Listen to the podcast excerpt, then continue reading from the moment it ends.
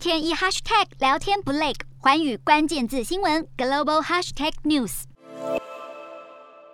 日本经济产业大臣迪生田光一二十二号下午紧急召开记者会，要求民众从下午三点到八点节约用电。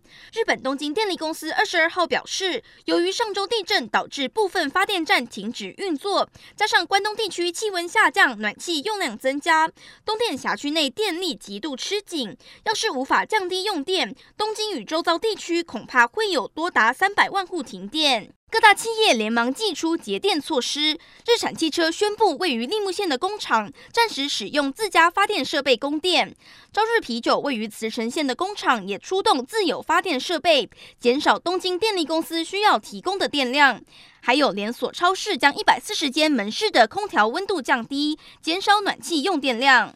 日本二十二号开始完全解除防疫措施，店家正高兴终于能够恢复正常营业，却又面临要努力节电的窘境，实在好无奈。为了省电，店家只能尽量调低暖气温度，并减少洗碗机的使用次数，希望能够避免停电发生。